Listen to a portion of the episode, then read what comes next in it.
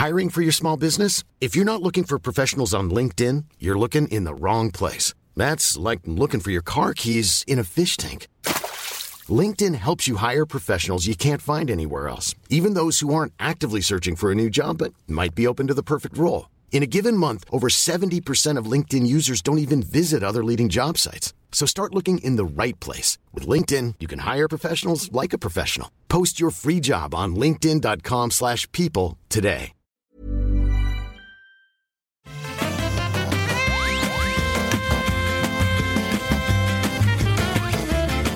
Bonjour à tous et à toutes et bienvenue sur le rendez-vous jeu, l'émission où on vous résume toute l'actu du jeu vidéo, on parle de consoles, de PC, de mobile, d'industrie, de news, de chiffres, de tout ce qu'il est important de retenir, on vous le résume, on vous l'explique et on analyse. J'espère qu'on dira des choses pertinentes aujourd'hui aussi. Ça part du principe qu'on dit des choses pertinentes les autres jours, ce qui n'est pas garanti.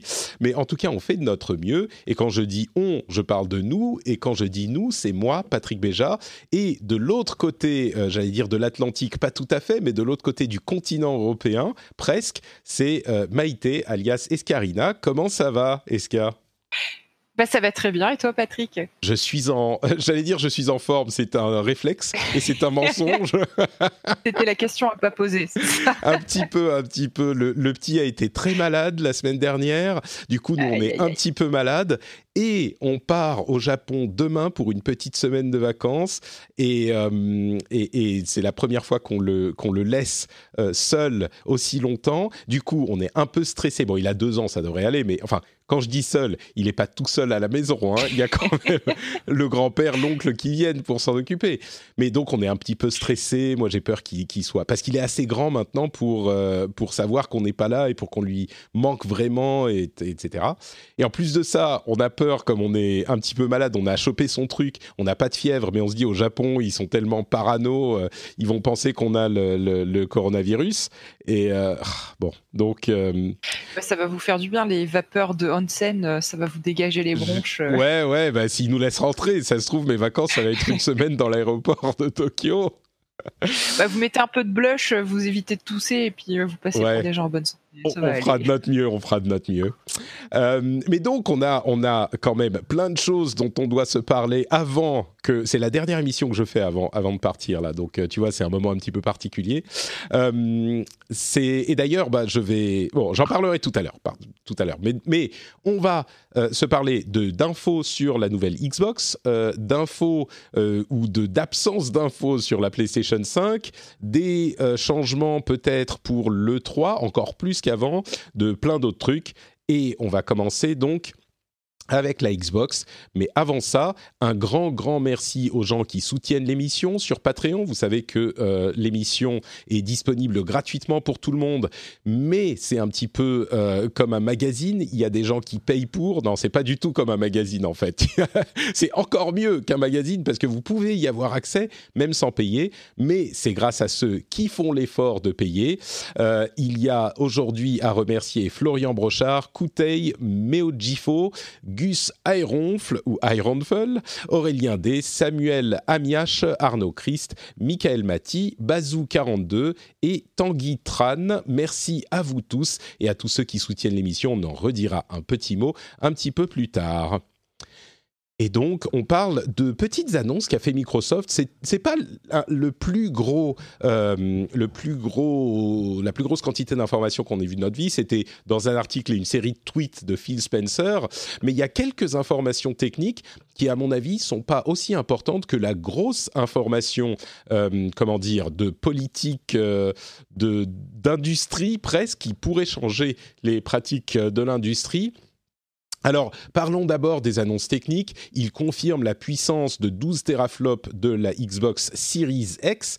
12 teraflops, c'est compliqué à comparer à une puissance de PC qui est un petit peu le maître étalon souvent parce que même si on a un processeur qui a environ 12 teraflops, un processeur graphique, hein, c'est de ça qu'on parle, qui a environ 12 teraflops sur PC, euh, ça ne veut pas forcément dire qu'on aura exactement la même, euh, les mêmes rendus graphiques sur console parce que les consoles sont beaucoup plus optimisées, beaucoup plus uniformisé, donc on peut en tirer ouais. beaucoup plus de, de, puissance. Et d'ailleurs, pour vous donner une idée, les consoles actuelles, la génération actuelle, était beaucoup moins puissante que les PC de l'époque et ils ont quand même réussi à en tirer des choses qui permettaient de tenir à peu près euh, la route et la course avec les PC, même si l'un influence un petit peu l'autre forcément. Mais là, 12 teraflops, je crois qu'on est à peu près à la puissance d'une euh, d'une 2070 ou quelque je ne sais plus exactement mais comme je disais c'est pas très important.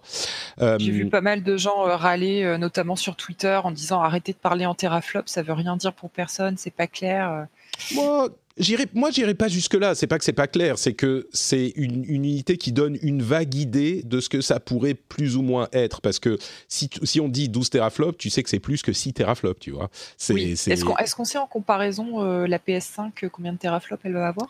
Alors, la PS5, on ne sait pas. Ça sera sans doute dans les mêmes eaux. Mais ce qu'on sait, c'est que c'est à peu près deux fois plus puissant que la Xbox One X donc euh, qui elle-même est à peu près deux fois plus puissante que les consoles de, génération, enfin de la même génération de, de, la précédente, c'est-à-dire la Xbox One euh, classique. Euh, donc c'est quand même quelque chose de substantiel. Ce qui est encore plus important, c'est que les processeurs en question, les coprocesseurs graphiques notamment, auront le ray tracing codé en dur dans le processeur. Ça, on s'en doutait, mais c'est une confirmation. Donc bon, donc ça, ça permet euh, au calcul de se faire beaucoup plus rapidement. Euh. Bah, ça permet vraiment d'activer le calcul du ray tracing parce que s'il n'est pas codé dans le silicone, dans le processeur, euh, le faire en logiciel, c'est vraiment compliqué. Le ray tracing, c'est très très gourmand en ressources, ressources graphiques. Donc donc voilà, qu'est-ce qu'il y a d'autre dans ces questions techniques? Il y a le support de la 8K. Alors ça peut faire ricaner, mais les consoles sont là pour très longtemps, donc le fait qu'il y ait la 8K, c'est Vas-y, pardon. Non, non, je, confirmais qu'effectivement, aujourd'hui, la 8K, ça ne veut pas dire grand-chose, mais ça veut dire que dans 5 ans, peut-être, ou peut-être moins, au moins, elle sera à jour avec ce qui est sur le marché en termes de téléviseurs, etc. Euh. Exactement. On a aussi du 120 Hz euh, qui va plaire à certains, la possibilité avec les standards HDMI d'avoir euh, un switch automatique au mode de basse latence pour les télévisions quand ils sont disponibles. Enfin, plein de petits trucs, c'est des petits détails qui sont cool, mais qui ne sont pas essentiels. Il y a la fonctionnalité Quick Resume dont on avait déjà déjà entendu parler qui permet de euh, mettre en pause plusieurs jeux différents et pas juste un seul, comme c'est le cas sur euh, les consoles actuelles. Donc tout ça, c'est très cool. Mais la fonctionnalité qui est la plus importante, c'est euh, ce qu'ils ont annoncé dans la même discussion, qui s'appelle, comment s'appelle la fonctionnalité adaptative buy ou special buy, je vais retrouver le, terme. ce qu'il, ce qu'il, attendez, j'ai retrouvé le tweet, je suis en train de rechercher en direct.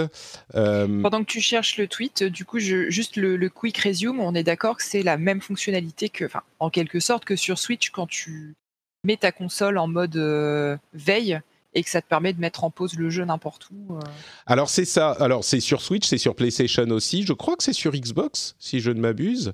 Euh... Tiens, je l'utilise pas moi sur ma ah PlayStation. c'est marrant. Bah en fait non, mais c'est pas le fait. C'est juste le fait de pouvoir euh, éteindre la machine ou mettre en, mettre le truc en pause et sortir de l'interface pour aller sur le euh, sur le store ou ce genre de choses, les menus, voilà. Et le jeu reprend. C'est juste mettre le jeu en pause, quoi. Voilà.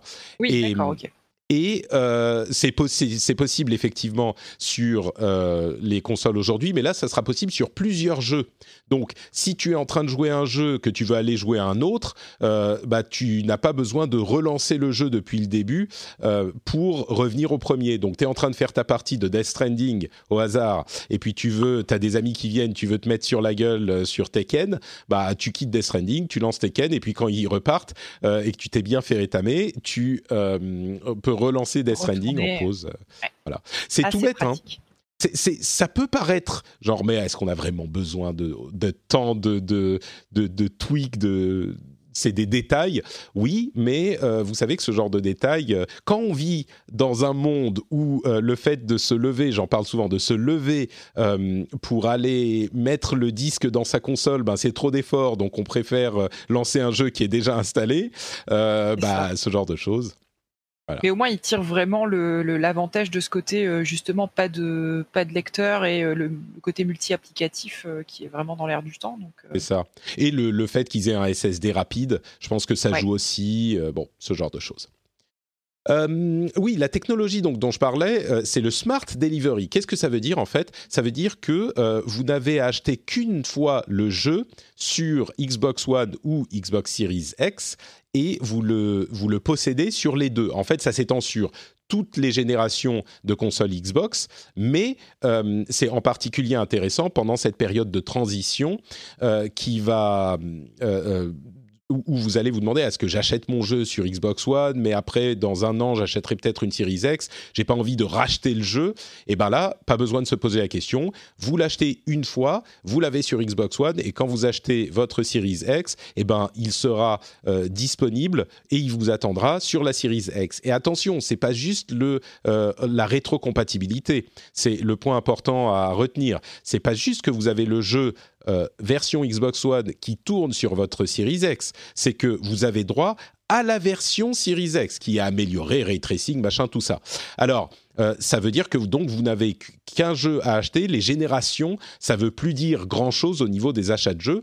En tout cas, pour le cas de Microsoft, c'est-à-dire que Microsoft a annoncé ça comme euh, décision politique, enfin politique, c'est une policy de Microsoft pour les Microsoft Game Studios, donc les studios de Microsoft il laisse le choix aux euh, studios euh, aux studios tiers, de le faire ou non. Alors, CD Projekt Red, qui est toujours euh, premier quand il s'agit de faire plaisir aux joueurs, ils ont annoncé que ça serait le cas pour Cyberpunk 2077. Bonne nouvelle. Et moi, je crois que la plupart des autres développeurs vont euh, suivre, sans doute pas tous, il y en a toujours qui, euh, qui, qui, font les rapias sur les, les 10 euros qu'ils peuvent gratter s'ils vous le vendent l'upgrade payante ou pas. enfin, s'ils vous vendent l'upgrade payante même quand vous avez acheté le, le jeu précédent. Mais d'une manière générale, je crois que ça va pousser beaucoup de studios à le faire, ce qui est une très bonne nouvelle pour les joueurs. Et, encore plus je pense que ça risque de pousser Sony à le faire aussi, parce que sinon, ils, sont vraiment les méchants de l'histoire. Donc, euh, oui, ça, c'est vraiment, c'est vraiment super pour nous les joueurs. Moi, je, me dirais que c'est vraiment pas dans l'intérêt de, des studios de pas, pas le faire.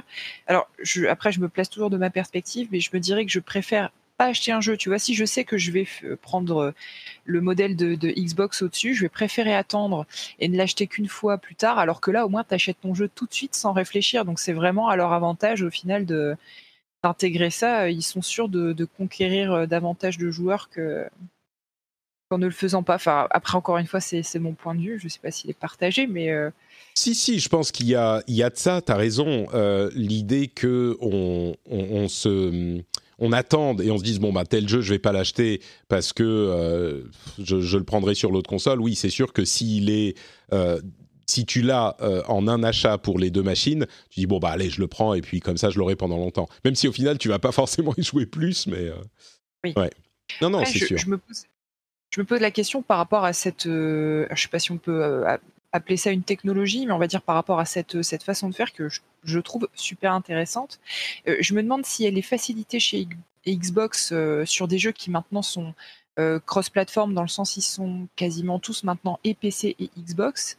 Et du coup, je me dis est-ce que au final les jeux sont développés comme des jeux PC et euh, transposés sur la Xbox ou est-ce qu'au niveau du SDK il y a encore vraiment des grosses différences chez Xbox qui font que développer le jeu pour PC et le développer pour Xbox ça représente toujours des coûts importants ou des gros changements d'un point de vue purement développement. Je ne sais pas du tout à quel point, du coup, aujourd'hui, euh, avec ce, cette tendance à se rapprocher vraiment du PC, à ne plus faire qu'une seule plateforme au final, à quel point c'est encore contraignant pour les développeurs de faire une version Xbox et de faire une version PC. Moi, je crois qu'il y a une. Bah, disons que là, dans ce cas précis, on parle euh, des versions euh, Xbox One et Xbox Series X parce que les jeux Microsoft ils sont cross-buy pour ceux qui existent sur les deux plateformes de toute façon, mais sur PC et sur Xbox. Mais euh, je crois que déjà à cette génération Xbox One, PS4, les architectures sont très très proches. Mais ça ne veut pas dire qu'il n'y a pas quand même un certain travail d'adaptation à faire. Euh, ça reste, je suis pas développeur donc je saurais pas vous dire avec euh, exactitude, mais je pense que ça reste quand même un, boulot supplémentaire à faire. Par contre, c'est beaucoup moins que sur les générations précédentes, en particulier avec la PlayStation 3. Aujourd'hui, les trois plateformes euh, principales sont des plateformes de PC. Euh, qui, qui, ont une certaine forme propriétaire pour l'une ou l'autre et qui ont des fonctionnalités particulières auxquelles il faut s'adapter, certes, mais on est avec des, des architectures très très proches. Donc, et du coup, c'est sûrement aussi pour ça qu'aujourd'hui, ils peuvent se le permettre alors qu'il y a encore, je je sais pas, 2-3 ans, ça apparaissait beaucoup plus compliqué. Quoi. Ouais, je, je sais pas. Je crois que c'est une question de décision commerciale en fait. Euh, si le jeu est développé de toute façon sur les différentes plateformes, s'il existe sur les différentes plateformes, ensuite, quand tu achètes ta licence pour tel jeu, bah c'est du côté de Microsoft, ils vont activer le petit euh, drapeau pour dire euh, tel compte a accès à telle et telle et telle version ou seulement à telle et telle version. Peu importe qu'elle ait été développée, que le développement, le processus de développement ait été similaire ou pas. Ça, je pense pas que c'est vraiment une décision commerciale de Microsoft qui favorise son côté écosystème, son côté euh, ambient gaming. Nous, de toute façon, on a une plateforme qui est présente euh, sur autant de supports que possible, donc on va pas vous emmerder à euh, essayer de, vous souvenir sur quelle plateforme vous l'avez acheté. De toute façon, nous, on est partout, et vous, on veut que vous nous suiviez partout. Donc, je crois que c'est plus cette intention commerciale, tu vois, qu'il concrétise là. En tout cas, je trouve ça vraiment super intéressant de voir que, tu vois, là, avec des annonces comme ça, là où il y a encore quelques semaines, on se moquait de, la Xbox parce que le nom était ridicule, parce que le design était ridicule. Aujourd'hui, ils arrivent quand même avec du lourd, je trouve, euh, que ce soit d'un point de vue purement hardware ou d'un point de vue euh, applicatif. Euh, et, là, tu vois, ouais, je me disais, jamais plus j'achèterai de Xbox parce que j'ai un PC et que de toute façon les jeux Xbox peuvent jouer sur mon PC.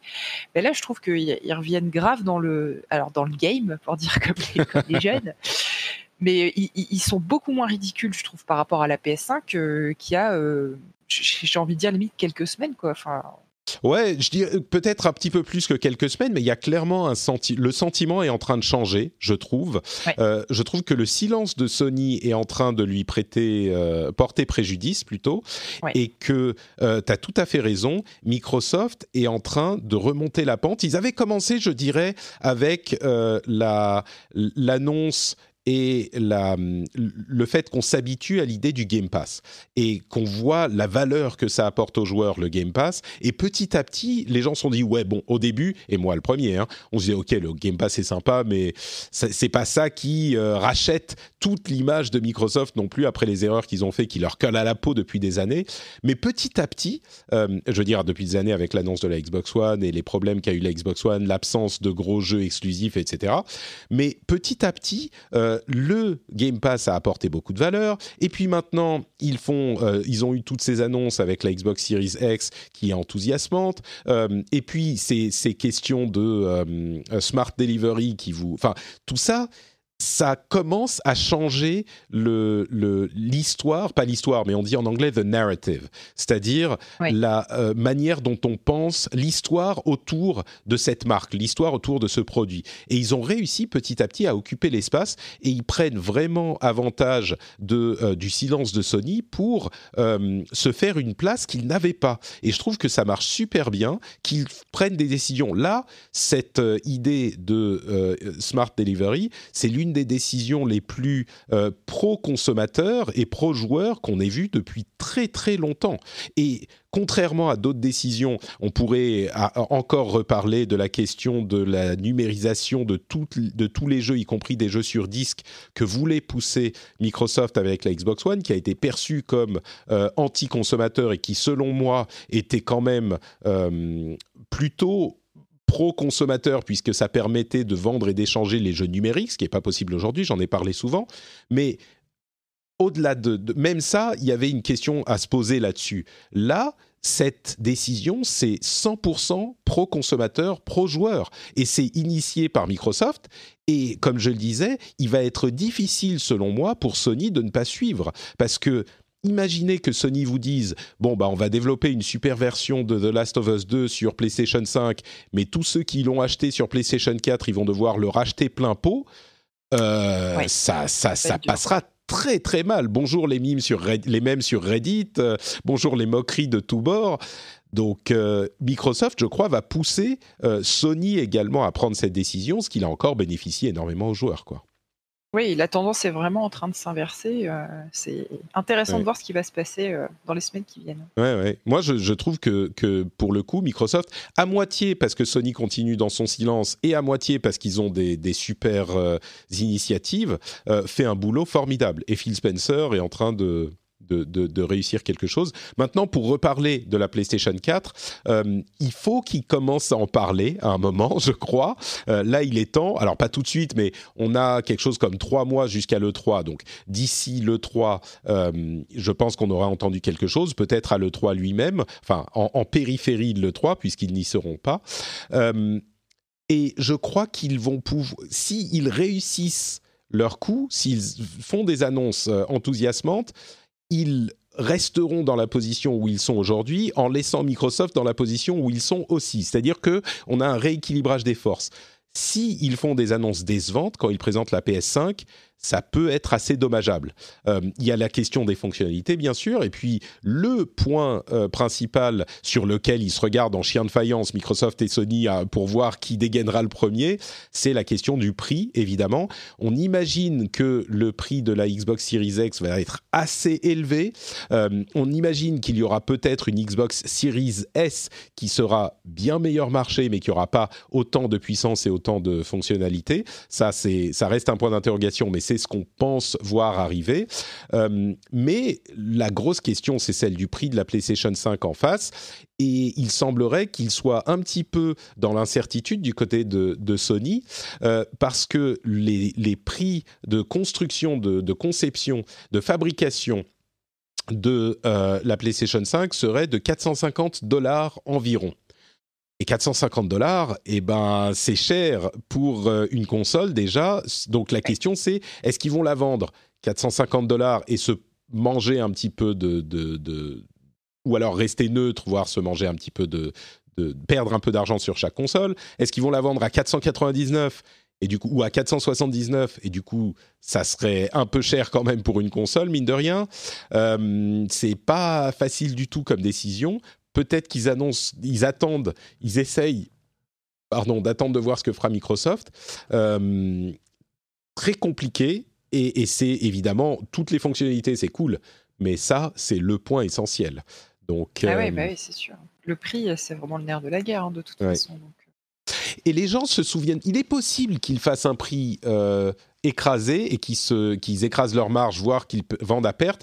Euh, tout le monde se souvient de la PlayStation 4 et de la Xbox One qui étaient vendues en faisant. Je crois que Sony faisait 20 dollars sur chaque PlayStation 4 vendue, mais c'était un petit peu exceptionnel. D'une part, le matériel, les, les processeurs, coprocesseurs, etc., étaient moins. euh, moins nouveaux et performants par rapport à la génération précédente que sur les, les, générations précédentes. Là, c'est pas le cas. Le, saut est plus, est plus substantiel.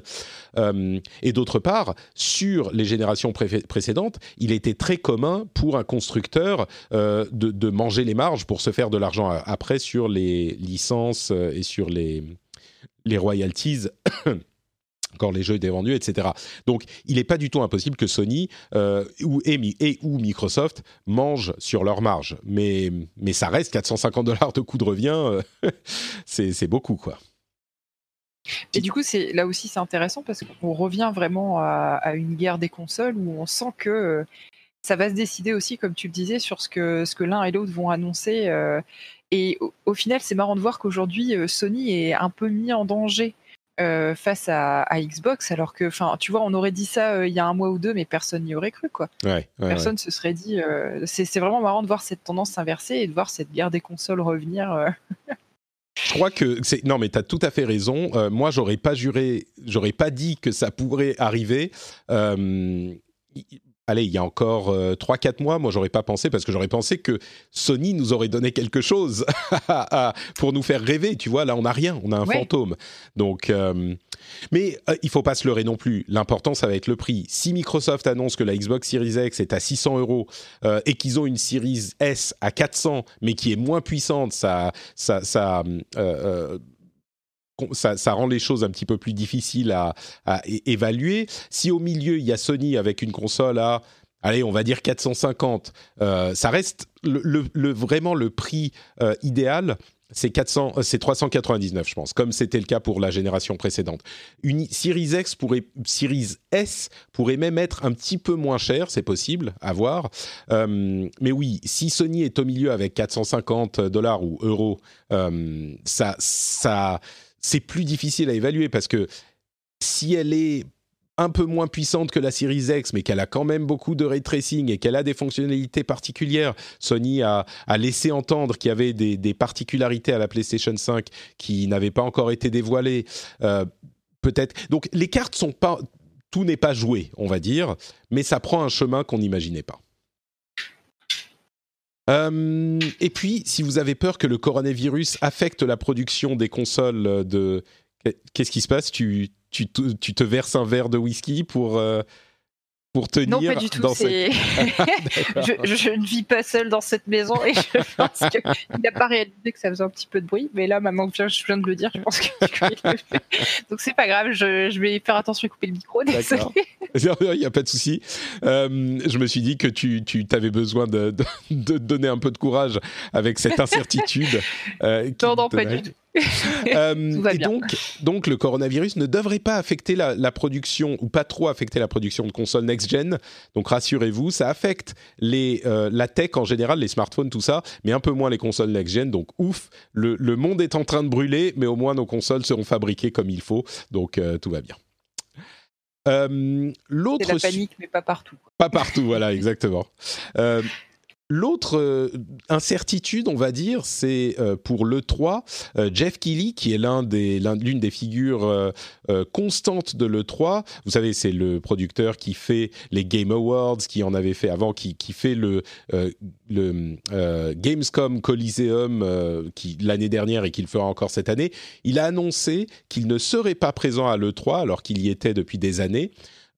avec un message qui était un petit peu dur pour l'ESA qui organise euh, le 3. Il disait, bon, euh, évidemment, ce sont des partenaires euh, qui ont beaucoup de valeur et que j'apprécie beaucoup, machin, mais en même temps, il disait, je suis pas d'accord avec la direction qu'ils prennent pour le show, un truc comme ça, ce qui est un peu j'ai jamais vu. Il est très consensuel généralement Kili. Alors dans sa bouche, je crois que ces termes-là, c'est l'équivalent d'une sorte de poignard pointé en la direction. Euh, il y a encore, euh, euh, allez, trois mois, trois mois et demi avant le 3, il y a certains gros noms qui ont annoncé qu'ils n'y seraient pas. Alors comme depuis des années, pas être à l'E3, ça ne veut pas forcément dire qu'on sera vraiment pas à l'E3. Ça veut dire qu'on sera pas sur le show floor, mais on peut tout à fait faire euh, un, live sur Internet la veille ou l'avant-veille, et beaucoup le font, euh, ce qui fait qu'on est plus ou moins à l'E3 quand même. Ça sera peut-être le cas de Sony. Microsoft, eux, ils y seront, enfin ils seront au Microsoft Theater, mais euh, il y aura bien sûr d'autres d'autres gros éditeurs.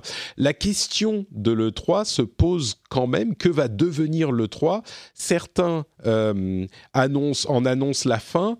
Euh, moi, j'ai mon idée là-dessus. Je vais peut-être te poser la question à, toi, Eska. Est-ce que tu crois que l'E3 est menacé dans les, années, dans les quelques années à venir? Ou c'est vrai que c'est un peu étrange ce qui est en train de se passer. Déjà, moi, cette annonce de Kili, elle m'a pas mal euh, surprise parce que dans son communiqué, il n'explique pas vraiment pourquoi euh, il va pas participer. Euh, il va pas participer au, salon.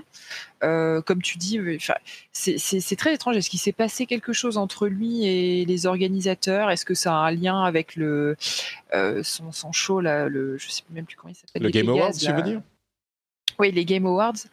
Euh, c'est un peu étrange. Je ne sais pas si tu en sais un petit peu plus toi de ton côté sur. Bah non, non, rien du tout. Je, non, je pense pas que ça soit ça ait à voir avec les Game Awards euh, du tout, ni même avec le le, le comment s'appelle le launch euh, first night de la Gamescom. Euh, je crois que c'est juste que soit il a trop de boulot et il a d'autres choses qu'il veut faire, soit peut-être que Sony l'a appelé et lui a, lui a dit, je pense pas, hein, je pense pas que ça soit le cas, mais peut-être que quelqu'un d'autre l'a appelé et lui a dit, euh, on voudrait que tu produises un truc pour nous à tel, au moment de le 3 pour le 3. Euh, Je sais pas, c'est possible. D'ailleurs, il dit il y a d'autres opportunités pour mieux interagir avec les, les communautés en ligne. Il le dit pas exactement, mais c'est ce qu'on comprend. Mais non, on ne sait pas. la chose que je comprends, comme je le disais, c'est qu'il est juste pas d'accord avec la direction que veut donner euh, euh, le SA à l'E3.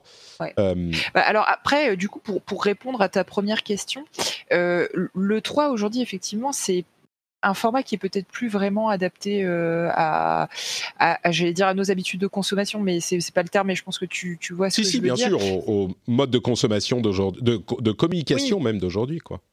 C'est ça. Donc c'est un salon à la base qui est fait pour les professionnels et pour donner, on va dire, de, de, l'image, euh, enfin donner un, un créneau d'image et d'image publique aux, aux fabricants, aux studios, etc. Mais aujourd'hui, euh, ces, partenaires-là, ils n'ont plus besoin de ça. Enfin, tu vois que euh, Nintendo a son propre show, PlayStation aussi. Aujourd'hui, ils n'ont plus besoin de l'E3 pour faire leurs annonces. Peuvent le faire de façon beaucoup plus simple et moins coûteuse pour eux, je pense, et moins risquée et tout ce que tu veux, euh, de façon totalement indépendante. Donc, je comprends que pour ces grands acteurs-là, il n'y ait plus vraiment d'intérêt à aller euh, s'exposer à l'E3 Là où, euh, face à ça, la Gamescom peut encore représenter un intérêt, puisque la Gamescom, elle n'est pas, pour les professionnels, elle est pour le grand public.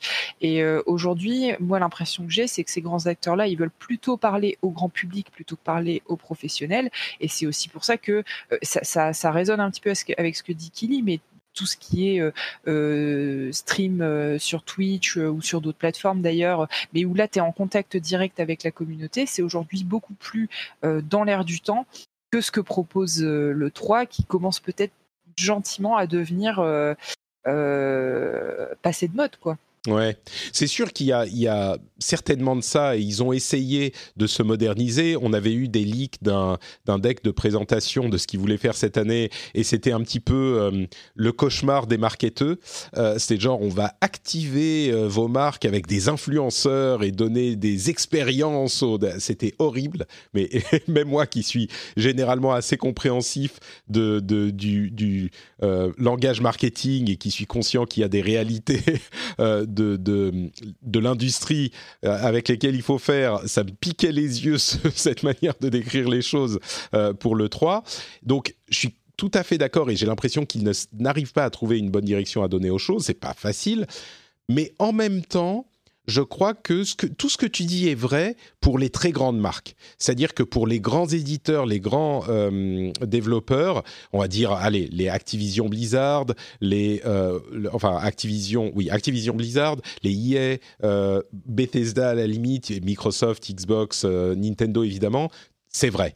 Mais il y en a toute une palanquée de plus petits qui sont de, qui font des jeux, allez, on va dire du certains petits triple A et du double A et de l'indé euh, qui peuvent pas se permettre de se dire euh, bon bah on a- qui, qui, qui ont besoin de profiter de la lumière qui est mise sur euh, euh, toutes les annonces qui sont à l'E3 pour se faire voir. Parce que si un petit un petit indé ou un petit développeur je sais pas moi enfin, disons que si un, développeur, je ne sais plus qui le développe, mais Mountain Blade, euh, je ne sais pas si vous avez entendu parler de Mountain Blade 2, il y a, y a certains, une petite niche de joueurs PC là qui euh, sourit de-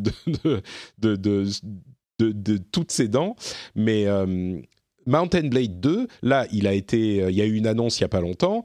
Bon bah personne n'en a entendu parler. Alors que si tu annonces ça dans le contexte de le 3, eh ben tu vas entendre, tu vas avoir euh, euh, 4-5 articles de plus ou 3 ou 4 fois plus d'articles euh, et ça va avoir beaucoup plus de visibilité. Et ça c'est un exemple extrême. Mountain Blade c'est vraiment un Mais jeu des- très très de niche. quoi, Oui. mais- Même des studios un peu plus double A, double A pardon, comme, euh, comme Obsidian ou des studios comme ça. Où, Voilà exactement. Ouais. effectivement, Bon, maintenant Obsidian ils sont avec Microsoft donc tout le monde les regarde, mais ce genre de studio Oui. tout à fait ouais. Mm.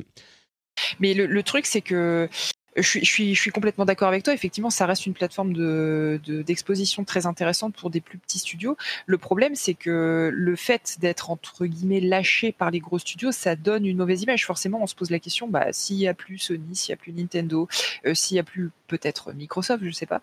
euh, que va-t-il advenir de cette E3 Est-ce qu'effectivement, ils n'ont pas besoin de changer leur modèle, euh, revenir à quelque chose peut-être un peu plus euh, Un petit peu plus peu industrie ouais. petit, euh, Mais le problème, c'est que c'est des gros revenus pour l'ESA. C'est l'association des, des, des développeurs, enfin de l'industrie du jeu vidéo aux États-Unis, et ils ont besoin des revenus de l'E3. Ça représente une bonne part de leurs revenus. Et donc, devenir plus petit, c'est compliqué parce que ils ils se faisaient payer par les, euh, les développeurs et les, les éditeurs qui payaient pour avoir de la place sur le salon.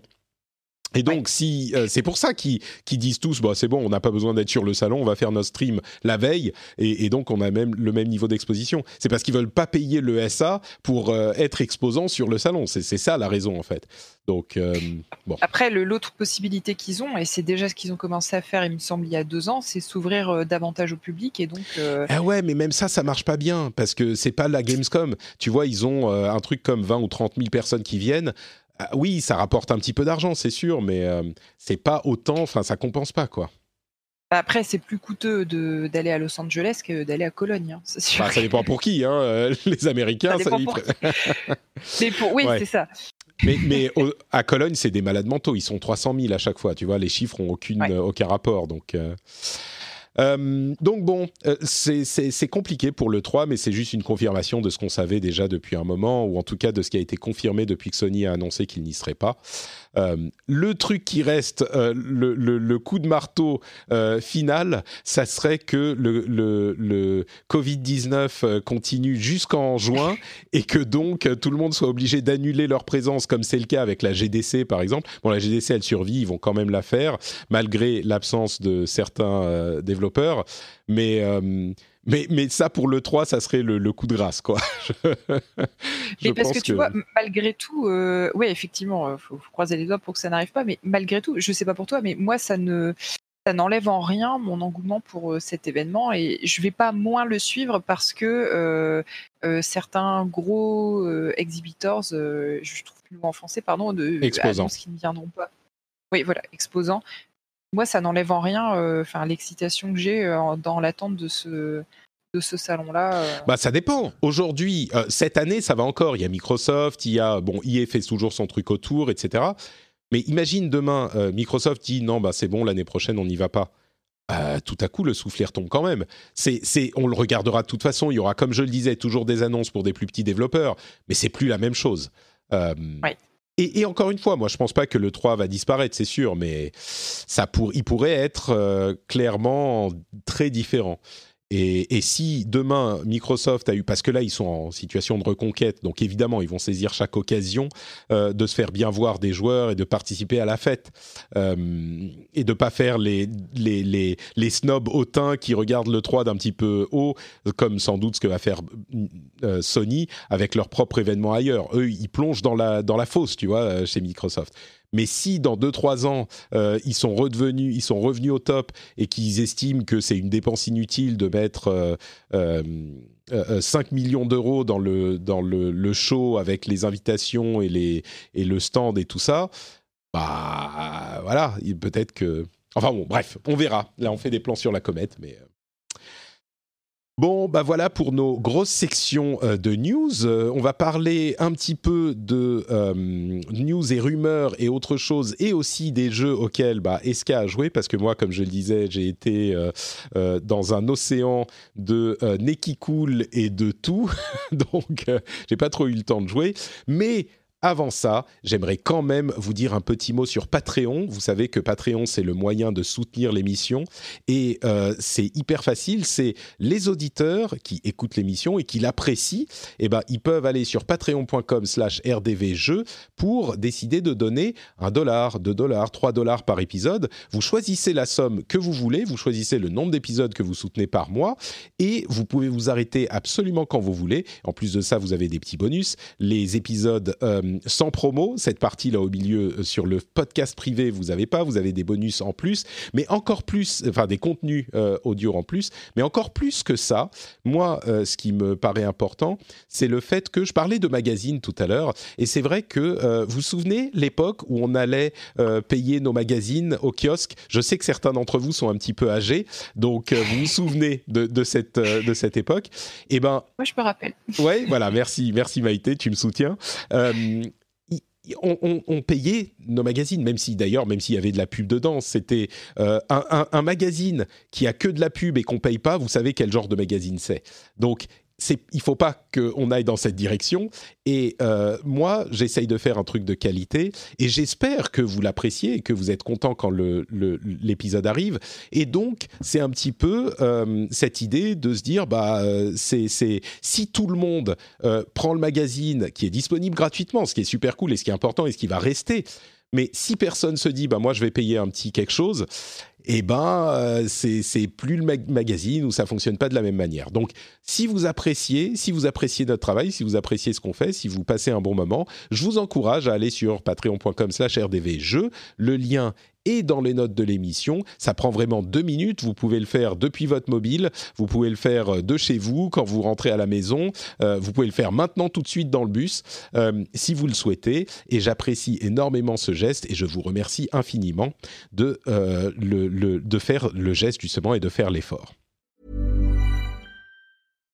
If you're looking for plump lips that last, you need to know about Juvederm lip fillers. With Juvederm Volbella XC and Juvederm Ultra XC, your lip look, whether it's subtle or bold, can last up to one full year with optimal treatment and no additional maintenance. Find a licensed specialist and see if it's right for you at Juvederm.com today. That's J U V E D E R M.com. Add fullness to lips in adults over 21 with Juvederm Volbella XC or Juvederm Ultra XC. Do not use if you have severe allergies or a history of severe allergic reactions, or if you're allergic to lidocaine or the proteins used in Juvederm. Tell your doctor if you have a history of scarring or taking medicines that decrease the body's immune response or that can prolong bleeding. Common side effects include injection site redness, swelling, pain, tenderness, firmness, lumps, bumps, bruising, discoloration, or itching. As with all fillers, there's a rare risk of unintentional injection into a blood vessel, which can cause vision abnormalities, blindness, stroke, temporary scabs, or scarring. For full important safety information, visit juvederm.com. Hiring for your small business? If you're not looking for professionals on LinkedIn, you're looking in the wrong place. That's like looking for your car keys in a fish tank.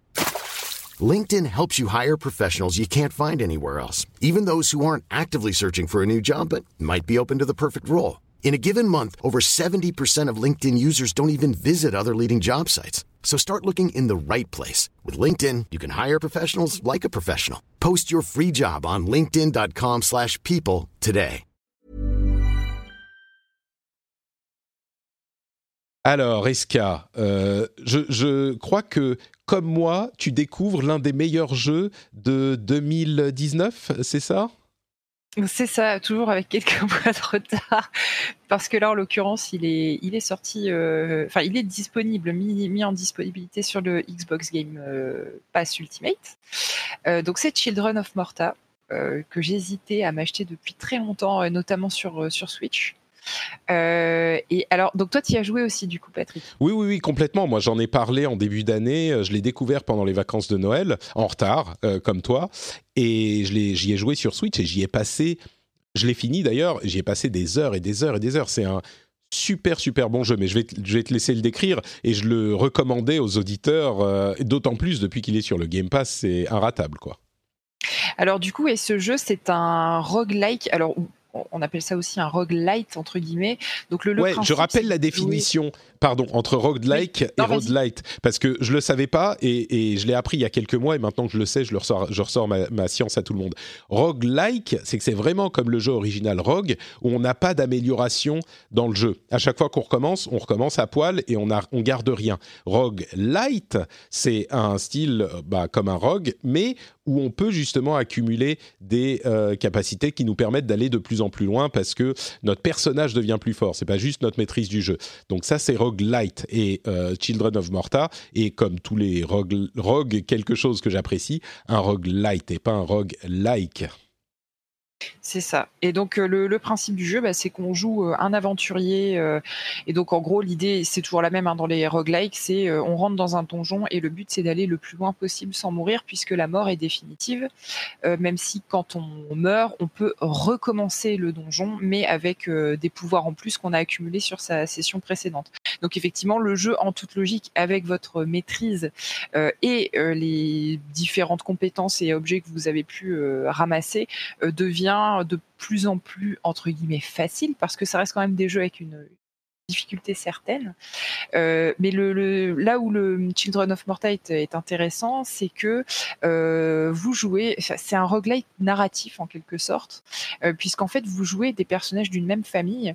Donc vous êtes vraiment dans une, une maisonnée familiale et au début vous avez deux personnages disponibles, chacun avec leur histoire. Et en fait, plus vous avancez dans l'histoire, donc sous-entendu, plus vous mourrez, donc plus vous recommencez une partie, à chaque fois, à chacune de vos morts, l'histoire de la famille avance un petit peu. Euh, et donc, vous découvrez les personnages de la famille, ça débloque des nouveaux personnages, chacun avec leurs propres habilités, leur propre gameplay, leur propre type de combat. Euh, et du coup, bah, ça pousse à toujours euh, relancer une partie parce que bah, non seulement on a envie d'aller plus loin dans les donjons et de se dépasser, mais aussi on a envie de, d'en découvrir plus sur cette famille, de débloquer des nouveaux personnages. Moi, je trouve qu'en plus l'univers est très très chouette. Donc c'est un univers très héroïque fantasy dans un style pixel art un peu à l'ancienne. C'est un, style pixel art un peu particulier, moi, qui me faisait un peu penser à Dungeon of the Endless. Je sais pas pourquoi ça m'a fait penser à ça, parce que c'est pas tout à fait le, le même style, mais il y a, y a un côté pas très réaliste. Euh, c'est difficile à expliquer euh, à l'oral parce que le pixel art, c'est pas très réaliste. Mais il y a un, côté euh, dessin limite un petit peu caricatural dans les proportions des personnages qui me faisait mm. penser à Dungeon of the Endless. En tout cas, c'est vraiment très chouette visuellement. Euh, on se prend au jeu. Je trouve que la difficulté est pas insurmontable. Je, retrouve un petit peu ce qui me plaisait dans Dead Cells, en fait. Le côté au début, tu fais quelque parties, tu dis, je vais jamais y arriver. Et en fait, quand tu t'accroches un petit peu, euh, tu t'attaches euh, au personnage, tu t'attaches à l'histoire, et puis tu as toujours envie d'aller plus loin. C'est vraiment un très beau jeu, très inspiré, moi, je trouve, de, des vieux Diablo. ah oui, non, mais c'est c'est un, c'est un, c'est un Diablo-like euh, en roguelite complètement. C'est comme ça que je le décrivais en fait. C'est et, l'aspect Diablo, beaucoup de gens m'ont parlé du jeu, mais euh, je trouve que très peu ont mentionné justement cet aspect Diablo qui moi m'aurait attiré tout de suite. Mais mais complètement, c'est vraiment un, un Diablo roguelite quoi. Et, moi, ce que je trouve euh, fascinant, c'est que c'est le roguelike, c'est quand même un, genre qui est très à la mode, et malgré tout, ils arrivent encore à trouver des mécaniques de jeu euh, innovantes. Euh, qui, donnent de l'originalité. En plus, c'est un, studio iranien qui est vraiment pas courant. Enfin, je, ne connais pas beaucoup de studios de jeux iraniens. ils ont été emmerdés par le. Alors ça, ça a été, ça a été, c'était pas vrai en fait ah, c'était pas vrai. Non, non, il y a eu euh, toute une histoire. Enfin, le studio est en partie iranien. Il y a plein d'Iraniens qui sont dans le, studio, effectivement. Mais euh, c'est cette histoire de, Enfin bon, bref, c'était une histoire de procès euh, de la police politique, police religieuse, qui en fait n'était pas tout à fait vrai. Donc, ah, d'accord. Bon, quelque part, c'est un, peu rassurant de savoir que c'était pas vrai.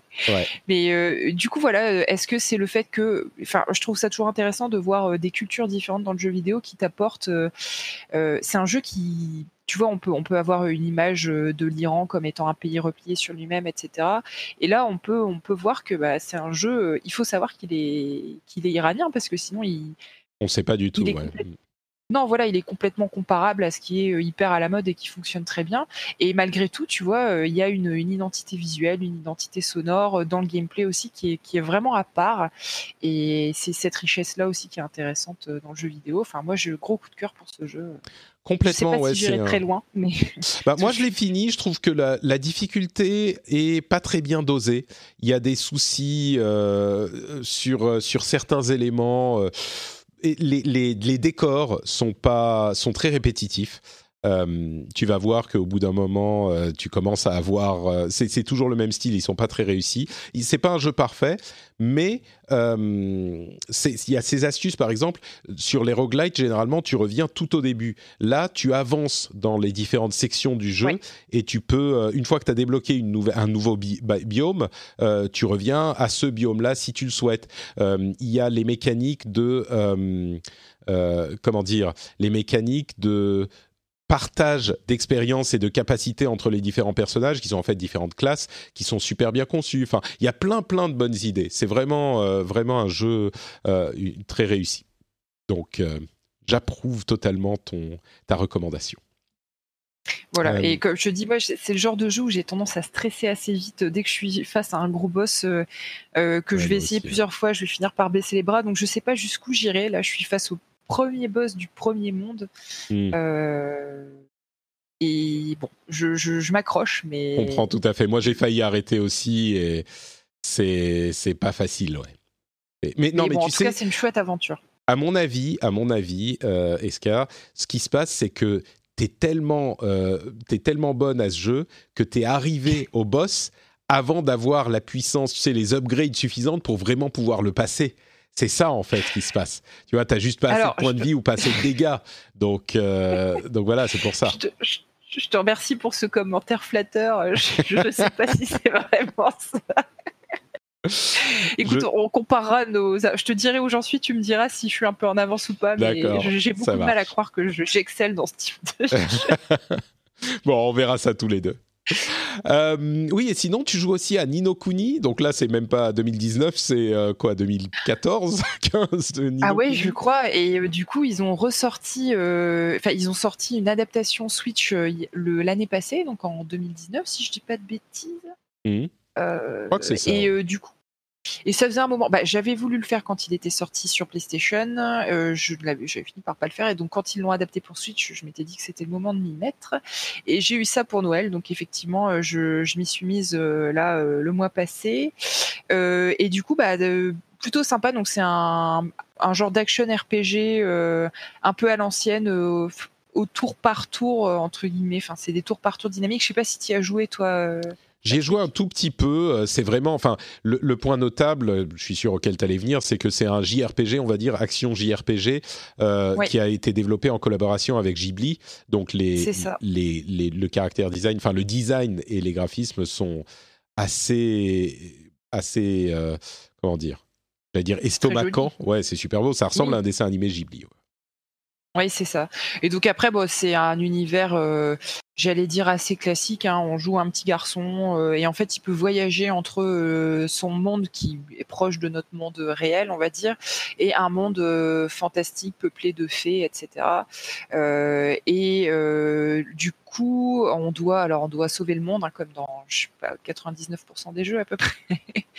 et l'originalité le, du jeu se situe dans son mode de combat qui se rapproche un petit peu de, Pokémon au final, puisque le personnage peut combattre lui-même, mais surtout il sait de, petites créatures qu'il a capturées et qu'il invoque en combat. Euh, et en fait, le, vraiment, le, concept du jeu repose autour de euh, faire euh, gagner des niveaux à ces créatures, leur apprendre des compétences, leur faire manger certains types de nourriture pour plutôt leur faire grimper certains types de compétences. Donc ça se rapproche vraiment pas mal de pas mal de Pokémon au final. euh, voilà, bah c'est c'est pas le jeu du siècle, mais euh, j'aime bien me faire un petit JRPG de temps en temps, euh, un peu à l'ancienne comme ça. Euh, c'est très plaisant, c'est pas désagréable du tout, bien au contraire. donc donc voilà, je passe un bon moment dessus. C'est un, jeu qui a beaucoup de qualités, je suis sûr, mais qui fait partie de ces jeux pour lesquels j'ai pas le temps.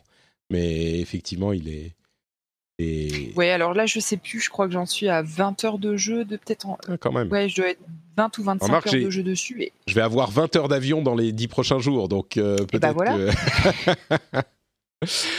Ouais, donc euh, très bien. Children of Morta, Nino Kuni. C'est vrai qu'on est dans une période où on, l'année dernière, on se disait, mais euh, le début d'année, ça va être complètement fou. Et puis en fait, tout a été décalé. Donc on se retrouve bah à pouvoir faire des vieux jeux.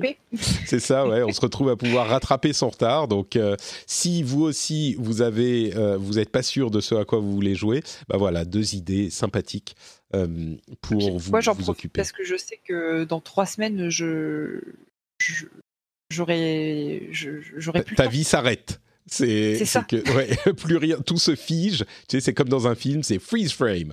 Et Eska est, en train de jouer à Animal Crossing. C'est ce qui se passe. c'est ça. Ma vie va s'arrêter pendant quelques temps. Bah alors justement parlons-en un petit peu d'Animal Crossing pas pour parler du jeu lui-même mais pour parler de Doom et de cette euh, collaboration inattendue des communautés de fans euh, que j'ai découvert il y a quelques jours de ça. C'est magnifique. C'est le truc qui est cool sur Internet. Vous savez bien sûr, évidemment, que Doom et Animal Crossing vont sortir le même jour, le 20 mars, donc dans quelques semaines à peine. Euh, et les communautés Reddit de ces deux jeux se sont liées d'amitié et se sont euh, mises à créer des, fan art euh, dans, dans un univers partagé entre les deux jeux et donc, ils ont créé une sorte de fan crossover event entre Doom et Animal Crossing.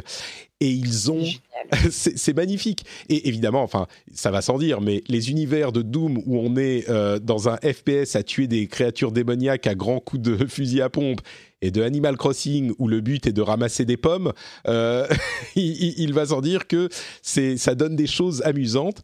Euh, alors c'est très graphique, hein, donc je vais vous laisser imaginer, mais bah, je vais je vais poster sur Instagram une petite série de ces illustrations justement, donc vous pouvez aller aller voir sur Instagram ce que ça donne. at Patrick sur Instagram évidemment, mais c'est c'est ça donne des trucs. C'est au-delà du résultat qui est vraiment cool, c'est l'esprit du truc avec euh, Isabelle qui est le, personnage principal de euh, Animal Crossing, dont tu disais d'ailleurs qu'elle s'appelle Marie en français. Je sais pas pourquoi bah, oui, a été traduit. C'est étonnant, mais je sais pas du tout. Ouais. Et donc le petit le petit chien Isabelle qui interagit avec le Doom Guy euh, et enfin il y a plein de trucs. Il y a même le compte Twitter de euh, Doom. Alors attention, faut suivre. Hein, c'est du méta internet.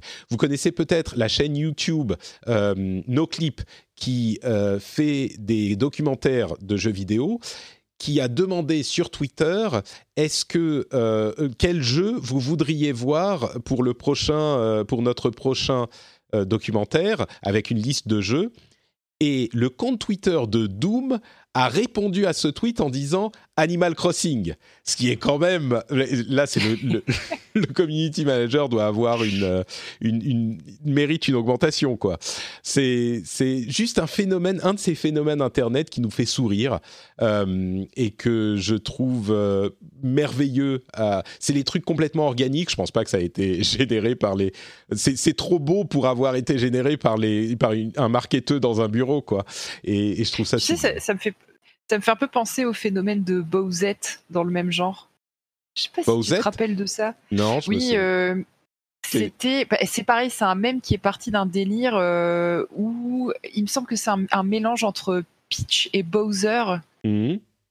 Ça te parle pas? C'était quelque chose qui avait, euh, qui était. Si, ça me dit vaguement quelque chose, mais je m'en souviens plus. Ouais alors je sais plus exactement ce que c'était, mais donc du coup euh, il y a ce personnage qui était euh, euh, sorti de d'internet, un hybride entre Peach et Bowser, et mm. il y avait eu des milliers de fan art sur sur Twitter, c'était c'était assez sympa. Par contre, je trouve qu'effectivement, alors on voit beaucoup Isabelle en tenue de Doomguy en train de, de défoncer du monstre, mais je trouve qu'on voit pas assez de Doomguy dans l'univers hyper mignon d'Animal Crossing. je trouve que dans l'autre sens, c'est très drôle aussi. Ouais, il y en a quelques-uns, il y en a quelques-uns, mais beaucoup moins, c'est vrai. Ouais. Et puis il faut avouer. Euh, même si la communauté de euh, R slash Animal Crossing participe, c'est quand même beaucoup la communauté de R slash Doom euh, qui s'est investie dans le truc, hein. un petit peu plus que le contraire, mais, mais c'est super mignon. Et donc, comme je vous le disais, si vous voulez voir euh, quelques-unes de ces illustrations, vous pouvez aller sur Instagram, je les, je les posterai. Euh, ça sera posté au moment où vous entendez ça. Euh, on a la confirmation par un leak un peu bizarre. En fait, l'un des responsables des studios d'Activision Blizzard euh, a mis à jour son compte LinkedIn en disant qu'il était en charge d'une série télé Overwatch, enfin d'une série Netflix euh, Overwatch et d'une série Netflix Diablo, l'une étant en mode un petit peu comics et l'autre étant en mode un petit peu animé. Euh, enfin animé, ça, semble, bon, on ne sait pas exactement. je pensais à la série Castlevania, mais on ne sait pas exactement. Et, et, du coup, voilà, confirmation que les séries sont en développement, un truc qu'on attendait depuis des, des, années et des années. Une série Overwatch, c'était tellement évident, et une série Diablo, bah, bon, sur tous les jeux, ils pourraient faire des séries, mais là, ça coïncide avec des jeux peut-être qu'ils poussent en, ce moment Overwatch parce que Overwatch et Overwatch 2 arrive et Diablo parce que Diablo 4 arrive. Mais euh, je dirais, bah, je, vais, dire ce que j'en pense après. Toi, t'es impatiente ou ça te fait ni chaud ni froid? Euh, Alors, moi, je, J'aurais pu être impatiente si euh, des séries du même genre m'avaient pas beaucoup déçu euh, euh, sur sur Netflix. Pour parler de Netflix, je suis un peu dubitative. J'attends de voir. Par contre, j'espère. Enfin, tu vois là, par exemple pour Overwatch, effectivement, toutes les espèces de mini épisodes qu'ils avaient pu faire présenter des personnages ou des événements. J'espère que ça va être dans le même style graphique, donc en, full CGI, euh, avec la patte, la patte Diablo, parce que c'est quand même hyper quali. Hein. On a l'impression de regarder du Pixar par moment. Enfin, c'est vraiment très très chouette. J'espère que ça va être aussi bien, mais je, suis un peu. Je crois pas, ouais. Je crois pas. Au niveau. J'attends de voir. Je pense pas que ça soit ce type de qualité. Peut-être pour les. Bon, ça, a l'air d'être vraiment animé, quoi. Enfin, animé genre traditionnel, d'après ce qu'on comprend. Je sais pas, on verra. Mais surtout, je pense. Ce qu'il y a, c'est que c'est beaucoup plus difficile de faire euh, une série intéressante sur 10 épisodes que de faire un trailer de 3 minutes excitant pour un jeu d'action. Tu vois C'est ça.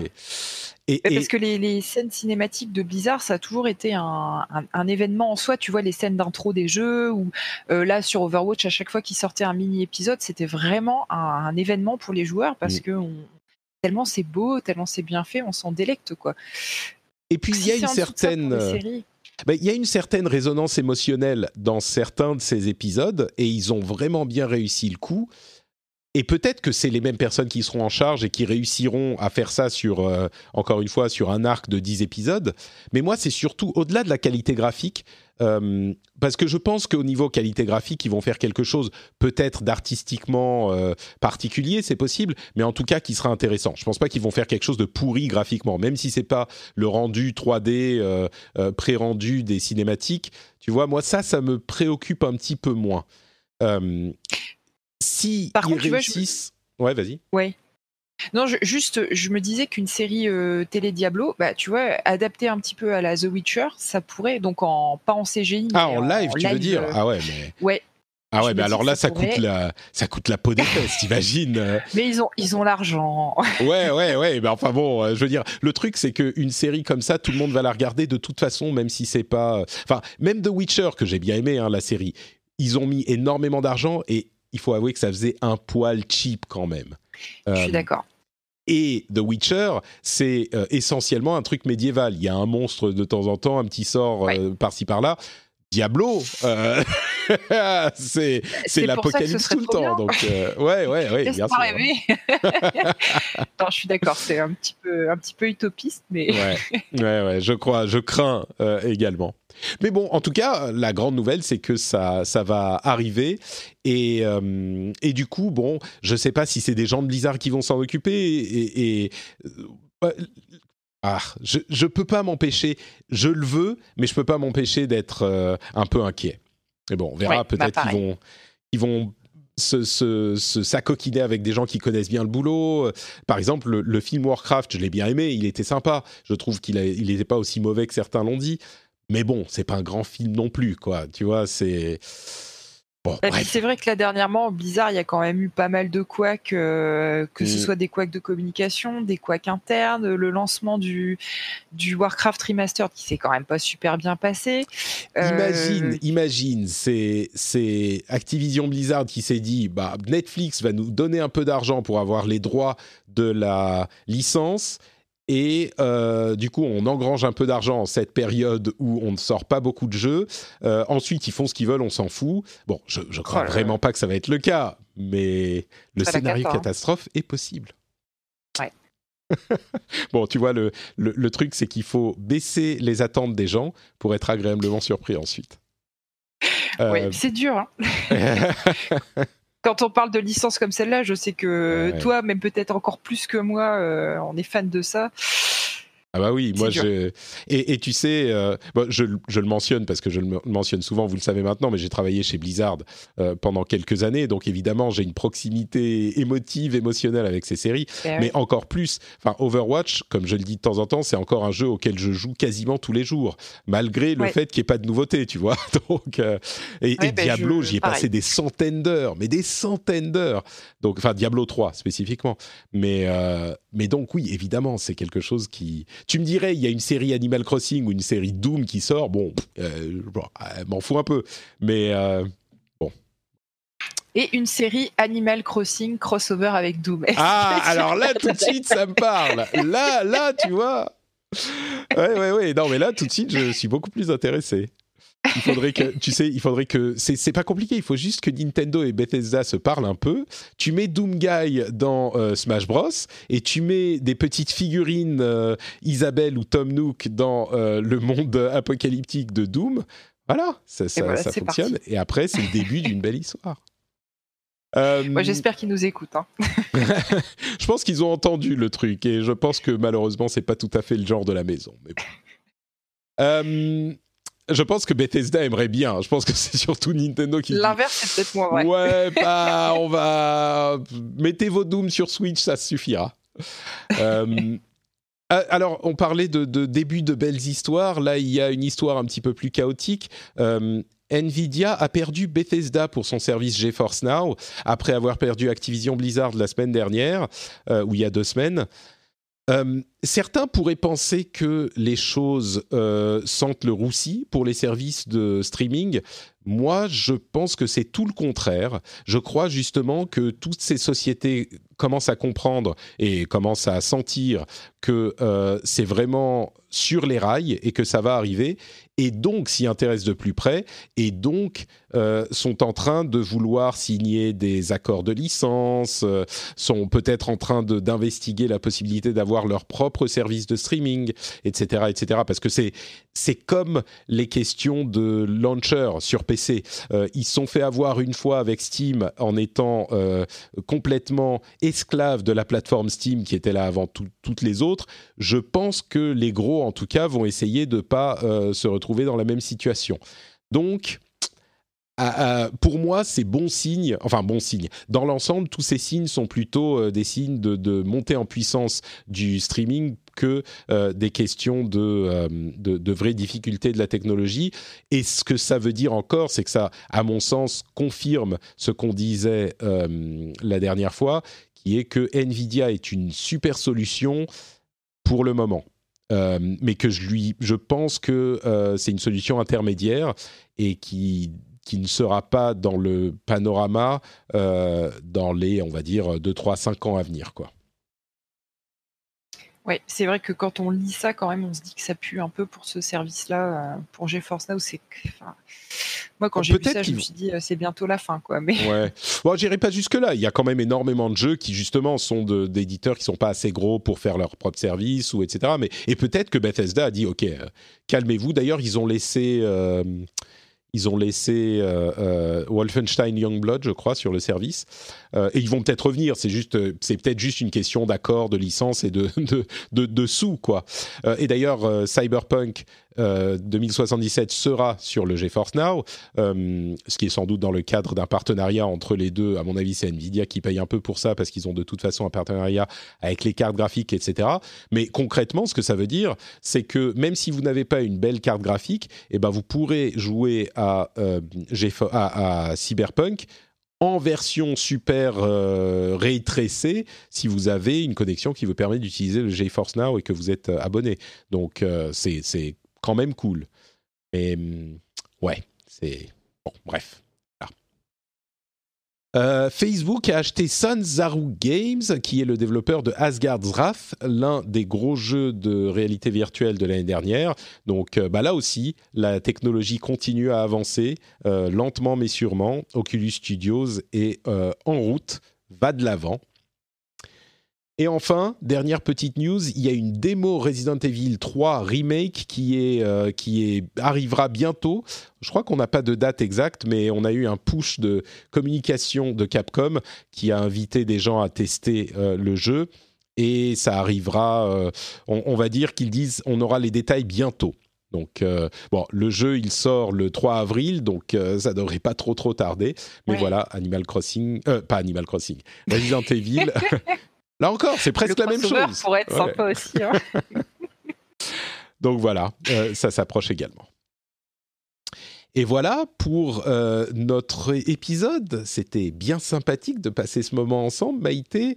Et malheureusement, je te remercie. Malheureusement, je crois que euh, notre, notre épisode arrive à sa fin, arrive à son terme. Est-ce que tu pourrais dire aux auditeurs où ils peuvent te retrouver s'ils veulent un petit peu plus de Maïté pendant mon absence, pendant mon voyage? Oui, bien sûr. Alors, si vous voulez un petit peu plus de moi virtuellement et en toute amitié, bien sûr, on peut se retrouver euh, sur Twitter. Donc, c'est euh, escarina underscore. Et puis, sinon, bah, je suis rédac chef euh, d'un site d'actu geek multi-sujet, donc pas que jeux vidéo, mais jeux de plateau, séries, cinéma, etc., qui s'appelle Kiss My Geek. Et puis, bah, je suis aussi, je fais partie d'une autre bande de trublions podcastique qui s'appelle Super Gamerside. donc voilà, ça me fera plaisir de vous retrouver euh, de vous retrouver là-bas. Magnifique. Pour ma part, c'est Note Patrick. Bah, comme je vous le disais sur Instagram, euh, t'es pas sur Instagram, toi? Si, mais c'est pas intéressant. T'es pas assez jeune, t'es pas assez jeune pour être sur Instagram, c'est ça le truc en fait. Je, publie de la bouffe, euh, des trucs comme ça, ça n'intéresse personne. Ah, bon, ok. Écoute, moi je suis sur Instagram, je suis Note Patrick euh, sur Instagram et euh, je publie des trucs assez cool. je pense que ça pourrait vous intéresser, dont d'ailleurs ces images des artistes du crossover event Doom Animal Crossing. le lien vers Instagram est dans les notes de l'émission, comme le lien vers Twitter et vers Facebook et vers tous euh, mes réseaux sociaux. Euh, donc vous pouvez aller me suivre là-bas. il suffit de cliquer dans les notes de l'émission, de taper dans les notes de l'émission sur votre téléphone tout de suite là. Et tant que vous y êtes, vous pouvez aller aussi sur le lien, l'un ou l'autre, de patreon.com slash rdvjeux pour soutenir l'émission financièrement. Euh, comme on le disait, si vous appréciez le magazine, peut-être que vous pourriez envoyer un petit dollar par épisode à, ce magazine. C'est sur patreon.com slash rdvjeux et j'espère que euh, la, qualité de l'émission et le bon moment qu'on passe ensemble vous motivera à la soutenir. Je vous laisse. On va euh, bientôt, dans un peu plus de 24 heures, sauter dans notre avion pour, j'espère, pouvoir sortir de l'aéroport au Japon euh, pour notre petite semaine là-bas. Si vous avez des conseils de euh, trucs de geek à faire là-bas, alors je connais bien le Japon, hein, j'y ai vécu pendant plusieurs années, j'y suis allé régulièrement, mais ça fait longtemps que je suis pas allé à Tokyo. Et puis je sais pas pourquoi je me prends d'une euh, nostalgie pour les trucs de jeux vidéo et de rétro gaming et tout ça. Donc je vais aller à Akihabara, je vais aller faire un petit tour du côté de Super Potato. Les vrais otaku connaissent mais si vous avez des conseils dans ce domaine en particulier, mais peut-être en général, n'hésitez pas à venir me le dire sur Twitter ou sur Instagram. Euh, je, suis preneur euh, parce que ça fait tellement longtemps que je suis pas allé à Tokyo. Euh, je suis curieux, je voudrais pas rater des choses parce que je sais pas quand je pourrais y retourner. Donc voilà, venez me dire ça. Encore une fois, les liens sont dans les notes de l'émission. Je vous remercie de nous avoir écoutés. Je vous fais de grosses bises et on se dit à dans 15 jours environ pour un nouvel épisode. Ciao à tous.